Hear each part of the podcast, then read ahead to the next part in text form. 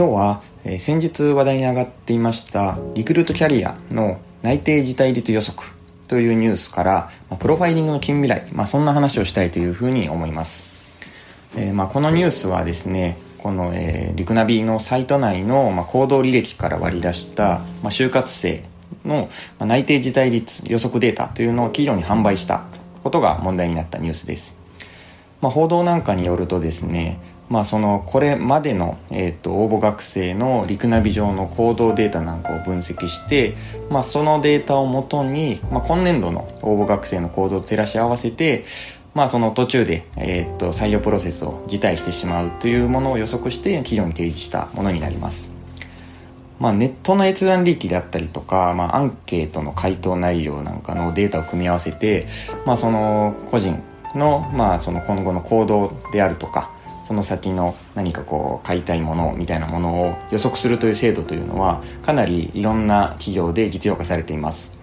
まあ、この行動データから人物像を割り出すことというのをプロファイリングというふうに言います、まあ、典型的な例はですね皆さんも使われている方多いかもしれないんですが、まあ、あのネットショップなんかでのレコメン、えー、レコメンド機能であったりとか、まあ、エスエヌエス のこうあなたの友達かもみたいなそんな機能が、えー、普段の生活では当てはまるかと思います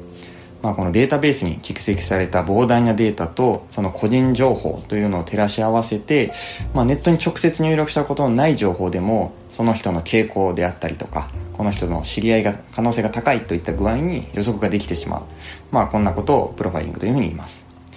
まあ、近年ではですね、まあ、行動データであったりとか質問の回答をもとに、まあ、個人や企業の信用度をまあ点数化する、まあ、スコアリングというサービスも続々と生まれています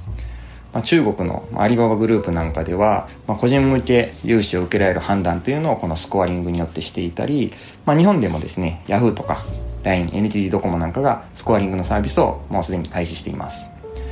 まあ、この点数化スコアリングにあたってはどんなデータがどんな風につながるのかっていう評価のアルゴリズムは必要なんですが、まあ、近年はここに、まあ、エーアイ の機能を用いて精度を高めていることから、まあ、エーアイ スコアリングというふうに呼ばれてたりもします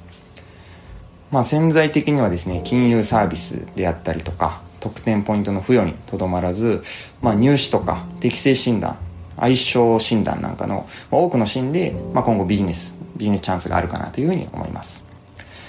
ではここでですねプロファイリングであったりとか エーアイ スコアリングの問題点について少し考えてみましょうまあ、こうしたサービスがですね、まあ、今後急速に拡大するかと言われると、まあ、現状ではですねいろんな問題があるというふうに考えられます、まあ、例えばですねプロファイリングの材料として個人データ取得はどこまでしてまたどんな手続きをすれば許されるのかといった点です、まあ、今回のリクナビの事例なんかでもこのデータの活用を、まあ、学生から同意を取ったのかといった問題があの論点として上がりました、まあ近年でもですねそのやはり個人のデータがどのように扱われるのかというのは、まあ、同意なしではなかなか進めにくいという傾向がありますのでこの辺はかなり、えー、精査する必要がありますまたですねたとえ、まあ、そのしっかり同意を得て、えー、っと入手したデータだとしても、まあ、プロファイリングした結果を、まあ、どこまでこの判断として使ってよいかという問題はありますまあ、例えばですね車の保険なんかの話で、まあ、過去いちねんかんいちねん以内に、まあ、接触事故を起こした経験があるから、まあ、次のいちねんかんの自動車保険の保険料は高くなるというような判断は、まあ、ある程度納得性はあるんですけれども、まあ、例えば過去いっかげつ以内に別業種の説明ページの閲覧時間が長いからこの人はまあ内定辞退する可能性が高いというふうな結果が出た場合に、まあ、納得する人というのは少ないんじゃないかなというふうに思いますまあ、特にですね エーアイ がこの判定をしてしまうとですね、まあ、インプットデータとアウトプットされたデータの間がブラックボックスになってしまって、まあ、どういった理由でこの結果になったのかというものが見えにくくなるという問題点もあります、まあ、仮にですね、まあ、エントリーのエッセイの中でこう外来語の使用率が高いと、まあ、中性度が低いみたいな判定を エーアイ が出したときにこれを説明することがなかなか難しいという問題はあります